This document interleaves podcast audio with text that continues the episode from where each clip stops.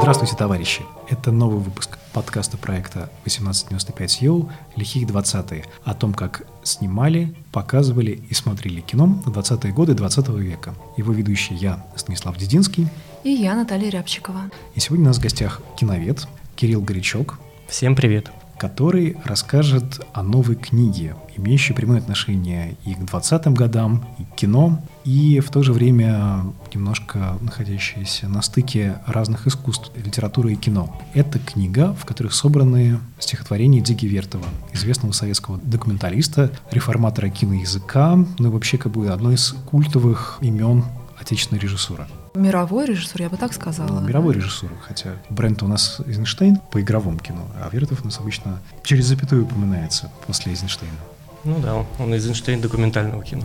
Вот. Что это за сборник? Как родилась его идея? Когда он выйдет или уже вышел, насколько я понимаю? В общем, чем он интересен а, людям, которые ничего не знают про Вертова? Ну, идея на самом деле появилась э, давно, еще когда я думал сделать сборник именно дневников Вертова. То есть это такая давняя довольно история. И когда ты смотришь на корпус неопубликованных, в принципе, вертовских документов, ты сразу видишь дневники, письма и потом стихи. И стихи все такая, что это что-то такое должно быть вроде как в контексте дневников или как-то еще. То есть потому что они в большей степени такие автобиографичные, они как дополняют его фигуру, его какую-то историю. Многие вещи, мне кажется, там дополняют именно биографически, то, что мало известно, в принципе, по каким-то еще фактам. И потом как получилось, что издательство «Порядок слов» предложило, что можно сделать такую небольшую книжку именно только стихов. И мне показалось, что это прям круто сделать именно стихи, потому что действительно малоизвестный и вообще, можно сказать, большинство людей, наверное, и не в курсе, что Вертов занимался чем-то кроме кино, то есть писал именно стихи. И на самом деле стихи еще играли огромную роль, в принципе, в его творчестве, в его жизни. То есть даже если читать их,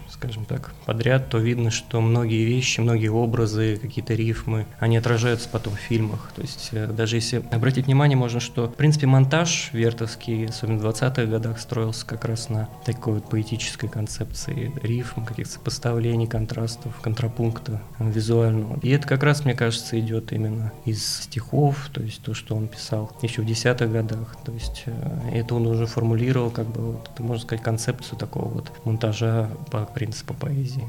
В 20-е Эйзенштейн э, жаловался, что Вертов неправильно монтирует по Уитману, да, и это стало такой расхожей легендой о Вертове, что вот он свой киноглаз монтировал, как будто это стихотворение Уолта Уитмана, и таскал все время с собой этот сборничек и ориентировался в монтаже на него. Ну, кстати, я здесь добавлю, потому что еще было, кажется, в 27 году была статья критика Ипполита Соколова, который писал про шестую часть мира, что Вертов использует неудачно, значит, патетику вот этого Уитмана, ну, он имел в виду, что это не столько документальный фильм, сколько потом, кстати говоря, Шкловский тоже говорил, что это такая патетическая поэма. Но, видимо, тогда все как раз mm читали Уитмана, или, по крайней мере, были знакомы да, да, с да, ним.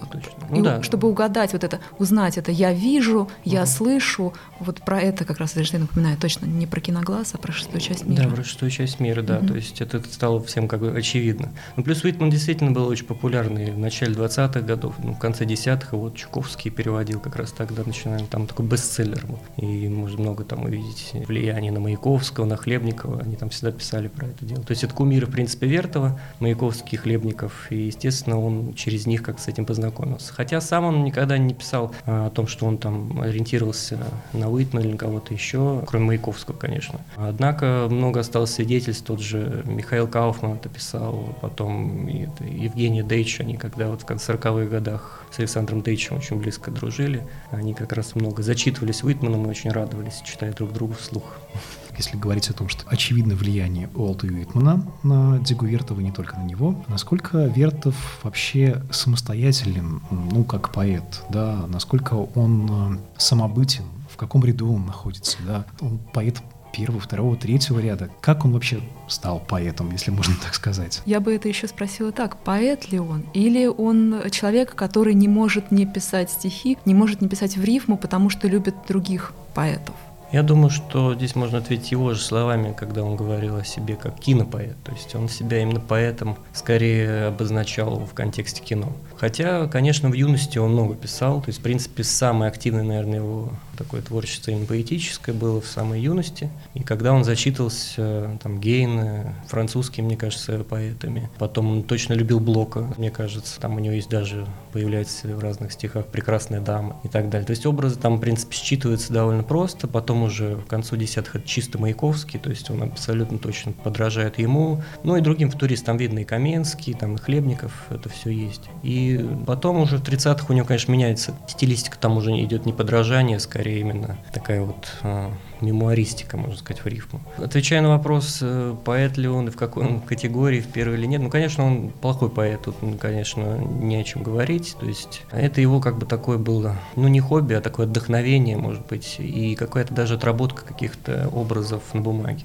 То есть вряд ли кто-то скажет, что у него есть хорошие там рифмы. То есть, конечно, это все в большей степени раздалось из какой-то зависимости, от влияний и так далее. То есть это интересно прежде всего читать не из художественной, там какой-то эстетической стороны, а как раз исторической, потому что там очень много интересного именно про самого Вертова. То есть эта книжка интересна только тем, может быть, будет, скорее всего, кому интересен Вертов, вообще вот эта атмосфера там передается хорошо того времени, особенно стихи уже поздних 30-х, 40-х, потому что там очень чувствуется вся эта паранойя и так далее. То есть в какой атмосфере ему приходилось жить и творить. И в 20-е годы, собственно, видно тоже очень хорошо контраст, потому что там у него прям воодушевление, такой полет э, идеи, полет мысли. Ну, то есть чисто такой футуристской эстетика, вот это вот, мы сейчас изменим мир, изменим искусство и так далее. То есть кино для него было как вот поэзия для футуристов, то есть вот мы сейчас это все перевернем и сотворим что-то очень крутое и новое. Да, это вот то, о чем меня спрашивают студенты, когда мы обсуждаем советское кино 20-х годов. Вот посмотрели мы «Броненосец Потемкина», они говорят, ну, это понятно, там, пропаганда, трам-пам-пам, можно еще по-другому это прочитать, но а вот а что они на самом-то деле думали, а что они на самом деле хотели снимать. И Вертов, который, э, опять же, известен своими фильмами 20-х, которые показывают либо да, широту родного края страны моей родной, либо показывают в «Человеке с киноаппаратом», который самый знаменитый фильм Вертова сейчас во всем мире, показывают, с одной стороны, жизнь большого города, с другой стороны, сам процесс съемки и создания фильма. И кажется, что с Вертовым проще, что вот он что хотел, то и снимал. Но все же получается, что стихи, они дают более личный, что ли, взгляд, да, дополняют кино, хотя, опять же, мне кажется, что Вертов сам по себе, как кинематографист, куда более авторский и личный, и, вернее, воплощает какое-то собственное видение, хотя все время говорил, что снимает жизнь, как она есть. Да, у него при этом очень четкий такой авторский эстетический стиль. То есть его трудно с кем-то сравнить вообще с документалистов на 20-х годах, потому что он, конечно, хотя и старается на первый взгляд выполнить какую-то политическую задачу, да, агитационную, все-таки он не может обойтись без вот этой какой-то стихии жизни. То есть она всегда его увлекает, поэзия жизни, то есть это и человек с киноаппаратом, киноглазе, конечно, тоже. Да и в шестой части мира тоже, то есть ему очень нравятся все эти длинные планы, какие-то пейзажные вот эти истории. То есть он вот этих героев с других там республик, да, каких-то азиатских народов, чукчи там и так далее. То есть он их изображает не как именно народы, да, а как какую-то такую метафору этой жизни. Я думаю, что это как раз поэтический чисто образ у него. То есть это, конечно, отражает и вообще авторский стиль в кино. Я хотела упомянуть еще одну публикацию твою недавнюю по Вертову, которая вышла в новом журнале киноведческом, питерском журнале «Кинема», которая затрагивает еще одну часть Вертовского архива, и опять же, в основном не опубликованную часть, насколько я понимаю, его письма. Да? Можешь немножечко об этом рассказать тоже? Ну да, письма очень большой такой пласт его неопубликованных документов. В частности, это, конечно, переписка его с женой с Виллой. То есть там действительно очень много интересного можно найти именно с точки зрения его биографии и с точки зрения просто, чтобы узнать чуть-чуть больше, о чем он мыслил вообще, как он это все переживал и понимал. То есть, опять же, там в основном это заграничная поездка описана 1931 года с симфонией Донбасса. И еще есть письма, которые вошли в эту публикацию, о которой ты говоришь. Это письма, например, 40-х годов, когда он лежал в санатории, уже поздних 40-х, то есть когда он лечился от многочисленных своих болезней. И там действительно очень интересно. Там, например, описана его встреча с Шуб. То есть он ее очень много лет не видел и считал, что они с ним до сих пор враги со времен 20-х. Но у Вертова, в принципе, это было в голове, что у него все враги. То есть особенно это было ярко выражено именно в 20-х. Как говорила Варвара Степанова, там в дневниках писала про него, что Вертов и Кауфман, с ними вообще невозможно разговаривать. Для них это все еще эпоха военного коммунизма. Все враги, кто не с нами, тот под нами, в общем. То есть Вертов продолжал заниматься революцией в каком-то смысле, да, в кино? Да. Хотя все другие стали уже давно традиционалистами. Ну, они, да, мне кажется, быстрее начинали понимать, куда все движется, в принципе, и как надо подстраиваться под конъюнктуру. А именно с этим связано то, что, в общем, в 30-е годы Вертов отходит на какой-то второй, даже третий план и фактически уходит из кино или даже его выживают из кино. Ну да, наверное. Но я думаю, что, в принципе, эстетика его фильмов, она не очень подходила под сталинский кинематограф. Опять же, это возвращаясь к теме стихии жизни, которую он хотел живописать, можно сказать. Она немножко не подходила. Даже в фильме есть «Колыбельная», вспомни, да, то есть вроде это все точно как нужно сделано, да, там все приоритеты расставлены верно, но вот именно как это изображено, то есть, опять же, не зря его звали именно формалист, да, то есть вот эта форма его, она, конечно, немного выделялась из этого большого стиля, который строился, да, можно сказать, квадрат такого стиля, из которого, если чуть-чуть вылезешь, это уже не то. То есть это просто не получалось. И у него по-другому никак не выходило. Я очень хорошо помню, тоже у него есть в архиве, или в архиве Шкловского, не помню. Есть такая стенограмма какого-то заседания. Они работали с Шкловским кинофильмом в военное время. И Вертов там, значит, написал очень большую, ну, то есть написано, в смысле, он произнес это, очень большую такую опять тираду, как надо это снимать. Хотя это вот 40-е годы, он уже должен был понять, как это надо, надо работать в документальном кино. И Шкловский говорит, оставьте уже это все. Это уже не работает, вы все еще работаете как в 20-х. Ну, то есть он, опять же, это очень долго приходил к этому и, наверное, все-таки до конца не пришел. Он все-таки считал, что его выжили зря, что у него все крали. Это, кстати, в стихах очень хорошо видно, что он в конце, ну, до 40-х, в конце 30-х пишет. В 30-х у него сначала все украли раповцы и все остальные, потом у него начинают все вокруг. А что именно? Какие-то монтажные приемы, Ну какие-то да, да. образы? В родстве чего он подозревал своих коллег? Ну, да, своих идей, то есть он считал себя Колумбом неигрового кино, он себя так говорил. И все, кто делал неигровые фильмы, он считал, что это все его дети. То есть все. в скромности Вертову Нет, да, не отказать. Не отказать. Ну, в 20-е он обвинял людей в том, что они используют его кадры. А, ну это уже другое, да, да. другая история. Кстати, его же тоже там обвиняли. Он, кажется, Ерофеева брал. кадры. Да, Ну, то есть да, там да. целые скандалы, конечно, с этим были. Очень многие. Ну да, там другое же отношение было к фильмам, к их монтажу, потом к прокату их. И многие фильмы просто резали, как хотели. И его это очень сильно задевало, конечно. Но для него все-таки это было прям произведение произведения, которое не подлежит никакому изменению. То есть это именно авторская такая вот история. Да, но при этом, если мы будем говорить о фильме «Три песни о Ленине», там сразу несколько версий, и звуковая, и немая, и звуковую не выпустили в 1934 году, и он еще их переделывал, и они выходили в конце 30-х новыми, обновленными, а потом, после его смерти, сделалась еще одна версия уже Елизаветы Свиловой. Мгм. Да, там, конечно, сложная история. Мгм. Но Свилова, да, она много на самом деле сделала. Это конечно. супруга да, Вертова. супруга Вертова, да, она много сделала для его реабилитации после его смерти. Нужно напомнить, если кто-то прослушал или не знает, что люди, которых мы упоминаем, так быстро по именам, они к Вертову относятся прямым образом. Михаил Кауфман был его постоянным оператором, главным оператором и родным братом младшим. Да? За границей у них жил третий брат, тоже оператор Борис Кауфман. А Елизавета Свилова была не просто женой Дзиги Вертова, а была его постоянным монтажером, собственно, человеком, который пришла в кинематограф раньше, чем Вертов. И во многом тоже вот как профессионал его, мне кажется, во-первых, поддерживала, естественно, а во-вторых, в какой-то мере, может быть, и какой-то профессиональный фундамент, что ли, давала. И мы можем ее увидеть так же, как и Кауфмана, в кадрах фильма «Человек с киноаппаратом». И вот эта многообразная, что ли, важность Свиловой, отражена ли она и в стихах, или только в письмах? Да, конечно, в стихах тоже. Она один из главных героев, я даже сказал, стихов. Один из главных героев у него это Ольга Том, его первая, можно сказать, жена, возлюбленная.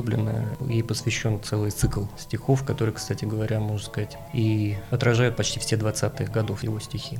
А Свилы уже более поздние вещи он ей посвящает. Хотя она тоже упоминается уже и в середине 20-х, когда он работает над фильмами там, «Шагай совет» и там, все остальные вот эти фильмы. Но она буквально там упоминается, но главным героем она становится, конечно, в конце, когда ему становится ясно, что она единственная его опора, единственный человек, которого понимает. И, кстати говоря, в письмах очень хорошо отражается, как вообще жил их творческий тандем такой. То есть он, например, ей пишет на полях, можно заметить на стихах некоторых, он ей пишет, пришли мне фотографии, которые ты делаешь. То есть она она делала фотографии, она много фотографировала и присылала ему, как тебе эти фотографии. И он ей пишет очень хорошо, а вот это мне не понравилось, а вот это очень хорошо, а вот это вот, ну, тебе не, не нравятся такие пейзажи. Ну, то есть они вот работали в какой-то такой. Он ей все время советовал, читай много книжек, они вместе читали что-то. То есть у них такая была действительно супружеская идиллия, можно сказать. Но и в то же время они действительно были вдвоем такой вот опоры друг другу и вместе выживали. Это хорошо очень видно по стихам как раз. Они так называются Лизи, как большое стихотворение. Оно, ну, как можно сказать, поэма, но в сущности это он просто писал такие строфы, и посвященные именно, он писал это в эвакуации в Алмате.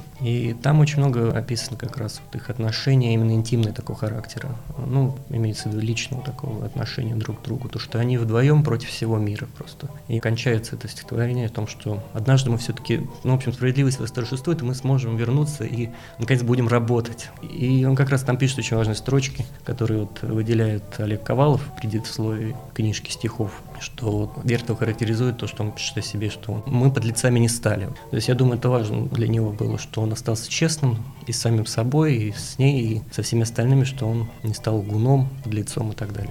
Ты уже сказал, что Свилова потом уже после смерти Вертова очень много сделала для его наследия. А вот, например, эти фотографии, которые, судя по письмам, по заметкам она делала, они в архиве остались? Это нужно исследовать, потому что я буквально недавно только нашел, что она действительно их делала, и надо это, конечно, изучить. Я думаю, что-то осталось осталось, но нужно понять, где ее, а где не ее. Mm. Ну, конечно, у нее есть в фонде Верта, в принципе, он кусочек его касается именно ее архива, но он на самом деле еще меньше изучен, чем Вертовский архив. Там нужно действительно разбираться. Если возвращаться к теме предательства, про которую ты сказал, которая подчеркнута в предисловии книжки, почему Вертов так и остался человеком 20-х годов? Почему он не смог адаптироваться? Это какие-то внутренние психологические проблемы или его эстетика настолько была заточена под те идеи, которые он разделял, что в общем, он не смог бы адаптироваться и стать кинематографистом 30-х, 40-х а, или более позднего времени. В отличие от того же Эйнштейна, который, в общем, довольно успешно эволюционировал. Ну да, тоже относительно как эволюционировал. Ну, ну конечно, я понимаю, всеми, да. Он ну, умел, по крайней мере, подстраиваться под те требования, которые перед ним ставили киноначальники. Потому что ну, Сергей... Ну, Бежен лук сразу вспоминается, да. Бежен лук, да. Но фильм Александр Невский, по-моему, он э, этим фильмом реабилитировался за все предыдущие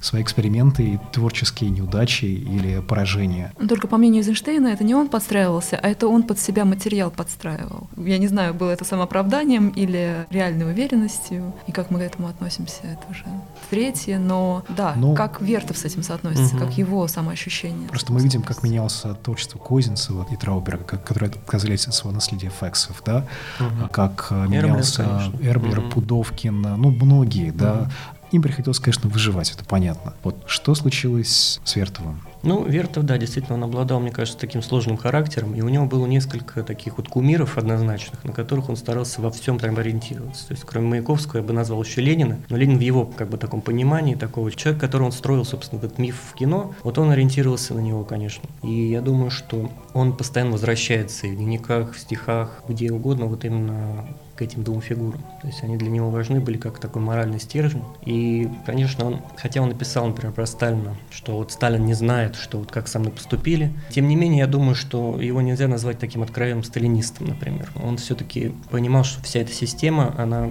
пришла вот именно к неленинским заветам. То есть вот это вот три песни Ленина, по сути, это была, конечно, история о том, что он хотел показать, ну вот, вот как оно должно было бы быть, а почему-то как-то вот сейчас это не совпадает с реальностью. Я думаю, это во многом помешало. То есть он такой был очень принципиальный человек. Он всегда боролся, он себя вообще воспринимал как такого борца. Это, кстати, очень хорошо заметно по стихам его совсем юношеским. Там 18-летний, грубо говоря, Вертов уже писал о том, что вот он один против всего мира, и что он такой мессия, который несет людям свет, а никто его не принимает почему-то. И вот он так себя до конца жизни на самом деле воспринимал. Он себя и с Христом там ассоциировал, с Колумбом, со всякими там Ньютоном и всеми остальными такими изобретателями, какими-то первооткрывателями, которых никто не принят, с Галилеем, естественно. То есть он себя воспринимал вот так, и ему было очень печально, что никто его не воспринимает так же, можно сказать. Но я правильно понимаю, что в какой-то момент э, произошло некоторое забвение наследия Вертова после его смерти в 50-е, и в какой-то момент, в 60-е, 70-е, может быть, даже в 80-е, его советские кинематографисты, советские киноведы переоткрывали заново для себя.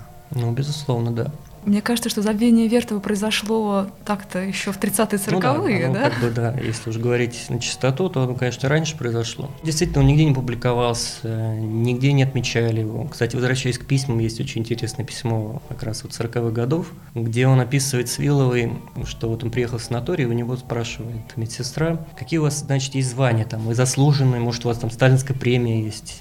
Он говорит, вообще ничего нет. Его пришлось посадить в палату общую, в общем, а хотя в санаториях у всех там, кто хотя бы чуть-чуть там заслуженный, что-то у которого и меньшие были заслуги, чем у него, их там, значит, отдельные хорошие корпуса там и так далее. И, кстати, в стихах у него тоже это есть. Я не заслуженный, там, я не лауреат, он там пишет э, в такой самой иронии. И, конечно, действительно, забвение произошло раньше. Но потом открывали, опять же, по легенде, да, открывали его сначала в Европе и во Франции, и киноправда, который становится «Синема Верите», и Крис Маркер, да, который становится таким... Пропагандистом. Ну, последователем, да. можно сказать, Последователем. да, киноглаза такого. И пропагандистом, в принципе, советского кино. И верно ли, можно ли так сказать, что вот это новое обращение к наследию Вертова в Советском Союзе, оно уже пришло с оглядкой на Запад? Или все таки у нас это было параллельным, или у нас это началось, а Маркер и Гадар уже подхватили? Я думаю, что подхватили, потому что это начинается практически после ну, смерти Сталина и самого Верта, то есть это во время реабилитации, конечно, Цвилов и Кауфман, и Капалин тоже очень большую роль они сыграли в такой реабилитации Верта, они начинали постепенно, то есть они, естественно, взяли козырь, три песни о Ленине и показали, вот у нас вот был такой фильм. И как раз возвращение Вертова началось с этого. Уже в конце 50-х появляются первые ретроспективы, такие небольшие.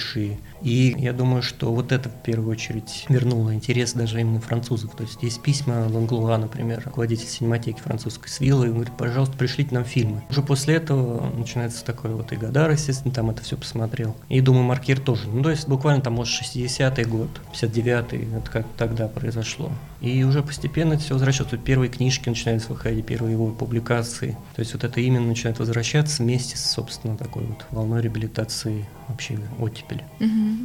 Но при этом сборники стихов Вертова не выходили ни в 20-е, ни в 30-е, и сам он вообще пытался это издавать когда-либо, или он всегда писал по столу? Я думаю, что там есть такой вопрос у меня тоже, потому что многие тетради стихов, видно, что они переписывались очень много раз, в том числе рукой Свиловой. То есть, мне кажется, они выбирали какие-то стихи, может быть, на какую-то дальнейшую потенциальную публикацию, но трудно сказать, верили ли они в это. Возможно, это, кстати, писалось уже Свиловой после его смерти, когда они вместе там с Дробашенко и с Листовым остальными готовили вот эти вот э, книги, статьи, дневники замыслы и все остальное. Возможно, это тогда предполагалось для публикации. Но я думаю, что при жизни Вертов это все в стол писал определенно. Может быть, в юности он еще как-то романтически думал, что он станет поэтом, но достаточно быстро его эти иллюзии развеялись, мне кажется. А ты включил в свой сборник а, все, что нашел в его архиве, или все-таки у тебя был какой-то отбор, отсев, что-то пришлось так или иначе оставить? Да, много отбора пришлось сделать. Ну, не столько много. Отбор имеется в виду, что там очень много повторов. Буквально есть тетради, где он исписывает одним стихотворением все.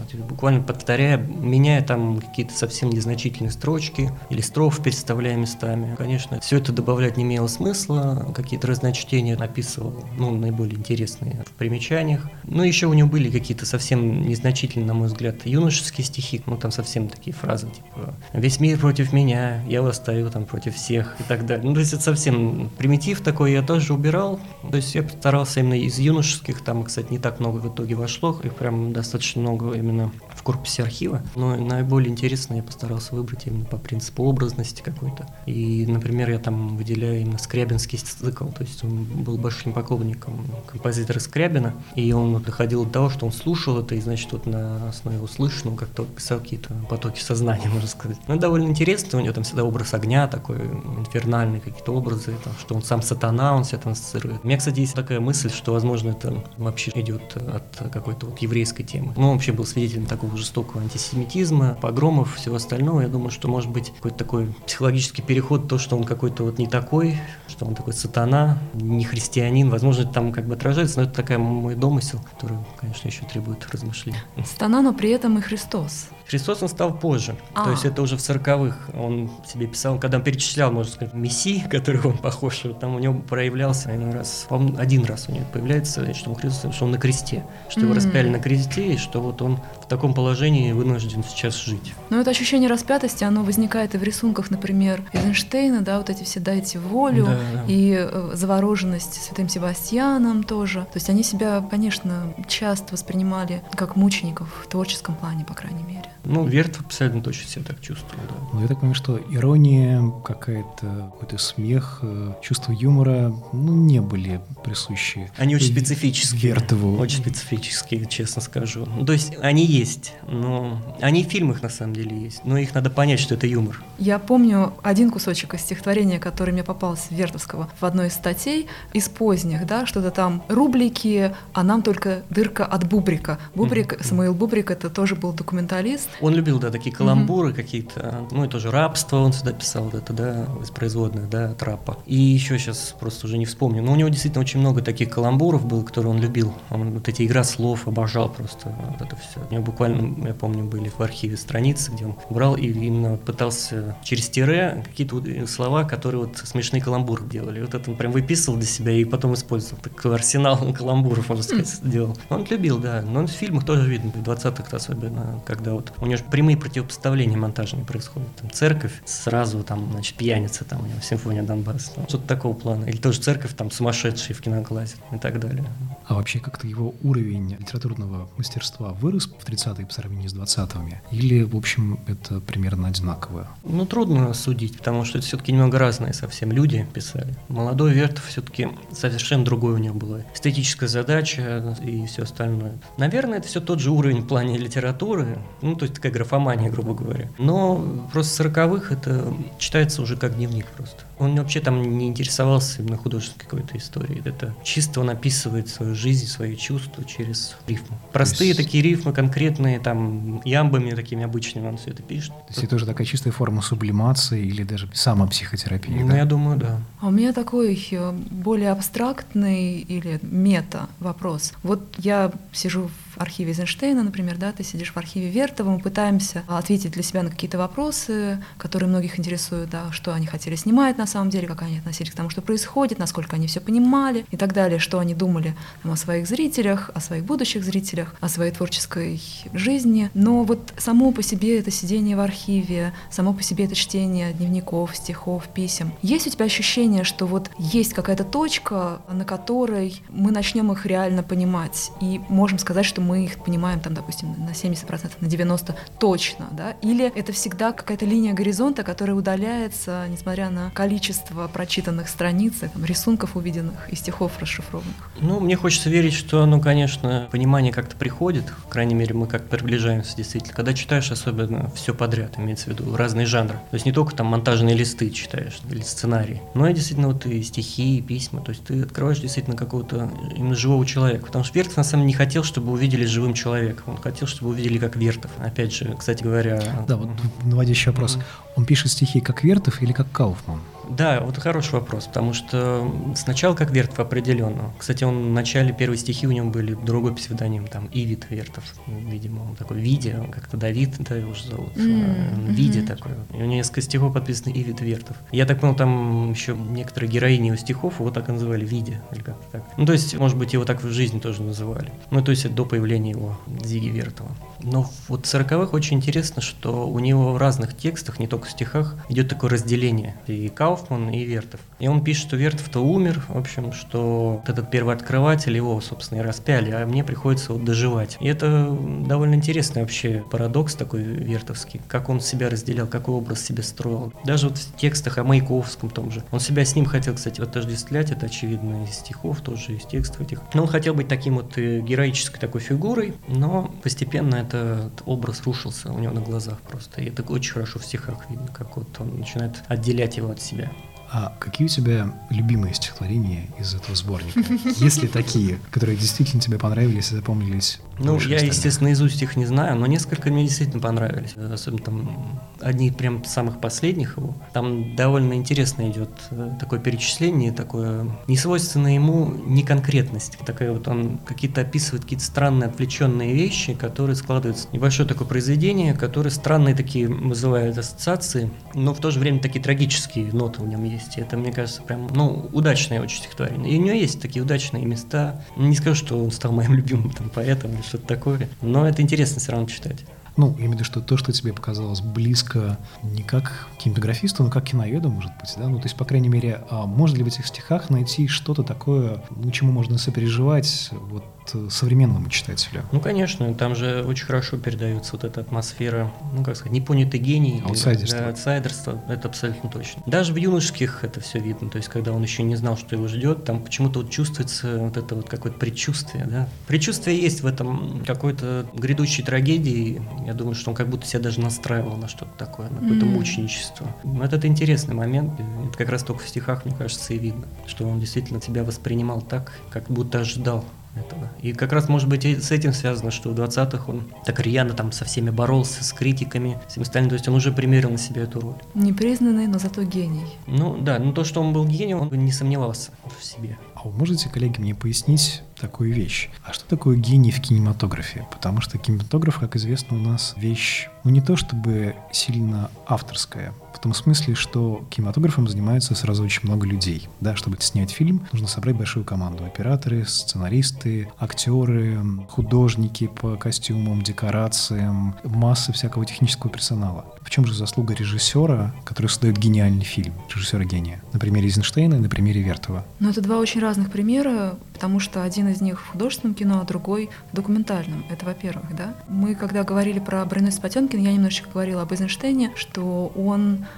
как раз верил в сущность кинематографа как коллективного искусства, да, и очень ценил своих коллег, тех, кто с ним работал над фильмами. Но в то же время эти коллеги говорили, что Эйзенштейн входит, допустим, на Иване Грозном, да, в каждую деталь производства. Он сам складочки, значит, формирует на этих прекрасных одеждах, допустим. То же самое говорил Давженко студентам в 30-е годы, что режиссер должен уметь делать все и должен, в принципе, делать все, потому что он это делает лучше, и только вот нехватка сил, часов и так далее не позволяет ему действительно все делать самостоятельно. Они были людьми, которые, может быть, хотели бы это делать, которые сейчас бы вот с телефоном пошли и снимали, и сами монтировали, накладывали звук, и это было бы идеально для них. И у Эйзенштейна это еще связывается с тем, что он мыслил кинематограф как новую вершину искусств и сравнивал ну, себя в том числе да, с какими-нибудь там Леонардо да Винчи, с писателями эпохи модернизма, да, с тем же Джойсом. То есть э, кто-то, кто действительно создает произведение. Просто при этом режиссеру игрового кино нужно руководить э, не только там жизнью, материалом, да, но и людьми, как такими, ну, почти инструментами, что ли. Это очень странное сочетание авторства и вот этого коллективного труда. А в случае Вертова? Ну, мне кажется, в случае Вертова немного по-другому все было. Он воспринимал это намного проще. Он воспринял себя как единого творца. То есть вместе со Свиловой он... Ну, то есть он даже, можно сказать, сам такую семейную ячейку, да? То есть Киноки, по сути, это такое семейное дело. С братом и с женой они это все делали. Ну, и, конечно, еще там с остальными, с друзьями близкими. Это такое вот действительно семейное дело. То есть я думаю, что он себя воспринимал именно как автор, как творец. И это видно как он четко прописывал задание императорам, буквально по пунктам, что там нужно снимать, как снимать. А потом он вместе со Свилой сидят, они там монтируют. Ну, в принципе, это и можно воспринимать как авторское кино. То есть я думаю, что если применять там даже теорию Базена Трюфо, то, в принципе, Вертов очень хорошо подойдет, потому что там они же говорили о том, что нужен такой четкий авторский стиль. И вот как раз у Вертова он есть. Я думаю, что в этом смысле для него кино это было его произведение, он это так воспринял. А в его стихах, записках, дневниках, письмах 30-е или в конце 20-х годов не читается, допустим, желание попробовать себя, как, собственно говоря, сделал его брат за границей, в другом кинематографе, в другом мире. Ну, тот же самый Эйзенштейн поехал стажироваться, учиться в конце эпохи немого кино в Америку. Сначала в Европу, потом в Америку. А Вертов э, не видел для себя такой возможности? Я думаю, не видел. Потому что я думаю, что он во многом, вот, кстати говоря, в письмах 31 года видно, что он говорит, что мы уже придумали намного больше, чем на Западе. Он считал, что он уже с симфонией Донбасс напередил там на десятилетие звуковое кино, в принципе. И он, он, мне кажется, верил, что, в принципе, он на родине может все сделать. И он себе мыслил, что он уже вообще-то еще там в начале 20-х все сформулировал, просто остается это сделать. Ну и плюс я думаю, что он плохо понимал вообще иностранцев, и для него это была поездка такая вот. Мне кажется, он себя ощущал там так социопатично немножко. Все эти выступления, там вот этот шум, люди за ним там ходят постоянно. Мне кажется, это его такой стресс вгоняло. Я думаю, что он, конечно, комфортнее себя чувствовал на родине и со Свилой и так далее. Он тоже не хотел ее бросать. Вдвоем, наверное, поехать было еще сложнее, чем одному, поэтому думаю, что он об этом особо не думал. А ты говорил, что в 30-е, когда Вертов начинает уже снимать гораздо меньше, чем в 20-е, и стихов становится гораздо больше. И это, в общем-то, такая форма его самореализации. А о чем он пишет в целом в 30-е? Это какие-то попытки реконструкции фильмов неснятых, или это сведение счетов с бывшими коллегами, врагами, противниками? В основном там пишет о своих заслугах перед кино, перед государством, и что он мечтает, чтобы его признали. И там именно, да, перечисляет врагов, Сутырин, там, Лебедев, вот эти все ребята, которые его не любили, и которых он очень не любил, может быть, даже больше, чем они его. И он в основном этим занимается. Он буквально перечисляет, я создал там киноглаз там, и перечисляет. Все, кто снимает сегодня документальное кино, все мои дети. В общем-то, такая вот, опять же, уже начинается терапевтическая история, но еще это такая отработка статей его, потому что буквально точно такого же содержания у него статьи в середине 30-х, где он пытается себя реабилитировать, что я не формалист, и он там даже говорит, так, я не документалист, ему не нравился еще клеймо документализма. Ну, тоже, грубо говоря, это синоним был формализмом для него. И он пытался от этого защищаться, и в том числе в стихах. Ну, это как раз стихи, которые явно были в стол, и как вот отработка вот этих статей, попытки как бы такой вот полемики продолжать с самим собой и с окружением. Опять же, вопрос абстрактный, почти философский. Вертов, как и Эйзенштейн, часть канона, да, отечественного теперь уже и мирового кино. И сейчас считается, что нужно от канона уходить, нужно канон разрушать, нужно других героев вводить, может быть, в этот канон, да, нужно писать не о белых мужчинах, а о черных женщинах, условно говоря. И как ты себя ощущаешь вот визави все эти дискурсы? Чувствуешь ли ты себя виноватым в том, что ты исследуешь Вертова? Вот так, грубо скажем. Ну, виноватым не чувствую. Мне кажется, Вертов вообще такой хороший отправной пункт. Его окружало очень много этих самых неизвестных людей. И опять же Свилова, которая тоже весьма интересная фигура. И как раз у нее есть там и заслуги в кинематографе. Она снимала 40-х очень много много, и там сталинскую премию, можно сказать, не вручили, но, по крайней мере, она там отмечалась. Как раз, кстати, есть про это в стихах, что он обижен за Свилу, что ее не назвали на вручении сталинской премии, хотя она ее заслужила больше всех, он там пишет. И как раз, ну, даже Копалин, даже там Иван Беляков, вот эти люди, которые его окружали, мне кажется, Вертов как служит такой отправной точкой к этим. И вообще показывает, как атмосфера вот этого вот творчества в то время. Я думаю, здесь ничего плохого нет в этом, чтобы заниматься всеми этими людьми. Даже вот операторы какой-нибудь кино недели. О них практически ничего не известно. Там Лемберг, э, тут же там даже ранние Тисе, в принципе, мне кажется, не так много об этом говорится. А не получилось ли так, что Бертов заслонил собой фигуру Свиловой? И, в общем, если говорить про реабилитацию женщин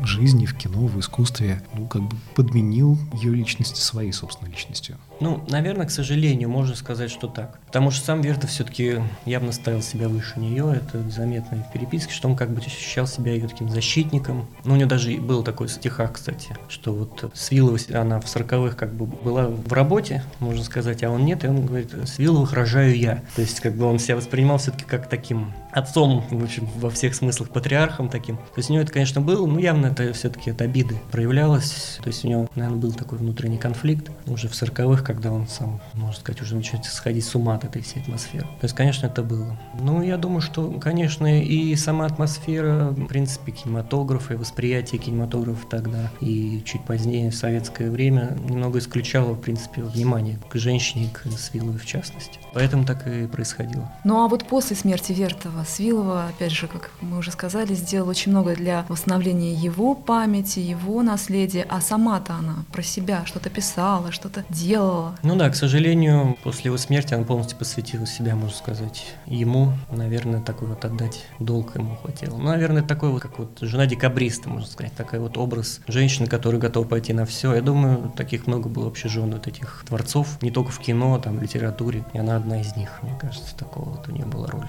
примерил на себя. Да, на советском кино как раз таких очень много оказалось женщин, которые были часто и соратницами, угу. и потом наследницами, и пропагандистками. Да. Солнцева, наверное, самый заметный да. такой пример. Пера Аташева в случае Эйзенштейна. Анна Пудовкина, которая пыталась на себя эту роль примерить, но у нее не получилось. И действительно очень интересно, что возникает целый ряд таких судеб или там, двойных судеб, да, которые в кино 20 века, в советском кино, появляются. И в какой-то мере повторяют друг друга. Женщины, которые отказываются часто от своей творческой индивидуальности, да, в пользу... Да, можно даже сказать, что у Силы, наверное, не было какой-то даже амбиции на это, стать каким-то творцом. Ее вполне устраивала роль монтажницы своего мужа. В этом еще может быть история. Мгм.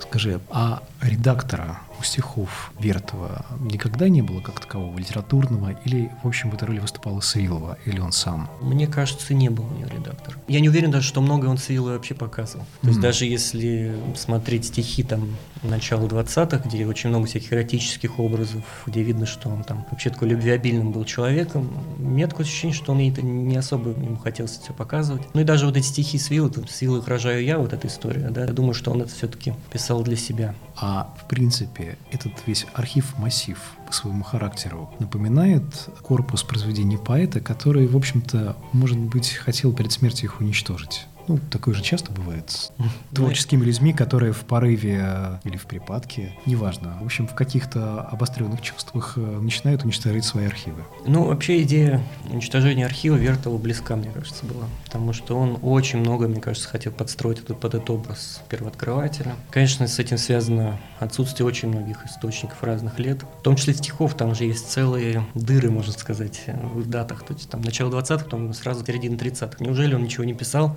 и так далее. И, кстати, Михаил Кауфман вспоминал, что он очень много стихов писал вообще там чуть ли не в детстве. Тоже ничего до нас, можно сказать, не дошло. То есть нам повезло, что все это сохранилось. То есть то, что это все сохранилось, это недосмотр Вертова, его относительно внезапной смерти, наверное, да, или ожидаемой смерти. Он все это не предполагал по публикации, насколько понимаю. Я думаю, не предполагал, хотя, по крайней мере, Свилова, возможно, как раз уже была редактором, так сказать, именно самого наследия как образного такого вот, что вот что оно само себя представляет. Я думаю, что она этим занималась после его смерти, разгребала все эти бумажки, и, может, как раз тогда и открывала все эти стихи, ну, большую их часть. И я думаю, много было уничтожено, и дневников тоже. Но дневники могли и в 30-х быть уничтожены по понятным причинам. Ну, можно заметить, что очень много таких сглаженных углов так далее. То есть ничего такого радикального, какого-то мнения в его там политические какие-то высказывания нигде не найдешь. Ну, кроме как бы чисто таких творческих разногласий и всего остального. Ну, это, в принципе, проблема Вертовского архива и Вертовского наследия. То есть это нужно еще понимать, что там происходило. Абсолютно точно можно сказать, что да, какие-то были уничтожены.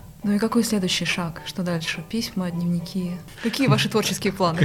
Ну, дневники, конечно, сначала, потому что их очень много. И, Несмотря на то, что часть была уничтожена. Ну, непонятно сейчас сколько, какая часть. То есть проблема именно там, что нету десятых, двадцатых годов в основном. Практически там остались именно какие-то творческие поездки, оттуда вот всякие записи. То есть основная часть приходится, опять же, на поздний его, на закат его жизни, когда ему, в общем, нечем было заняться, только описывать все, что с ним происходит и так далее, свои какие-то переживания, как он живет там, как он ходит в гости и так далее. Ну тогда мне кажется, что нам остается только пожелать Кириллу терпения, зоркого глаза, Спасибо. удачи в находках архивных и дальнейшего, собственно, выведения этого архива на свет Божий и представления его читателям. Там еще есть что показать. Да, я тоже надеюсь, что мы через несколько лет увидим книжку дневников и писем Дики Вертова. И Когда- Елизаветы Свиловой. Елизаветы Свиловой, когда Кирилл, его коллеги ее закончат составлять, редактировать и наполнять. И я напомню, что сегодня у нас в рамках подкаста «Лихие 20-е» был в гостях Кирилл Горячок, автор-составитель или редактор-составитель книги стихов. Может, назовем название его, собственно. Ну, назови, пожалуйста. «Миру глаза», Зиговертов стихи. Это откуда такое название? «Миру глаза» — это как раз строчка из программных его таких киноческих произведений.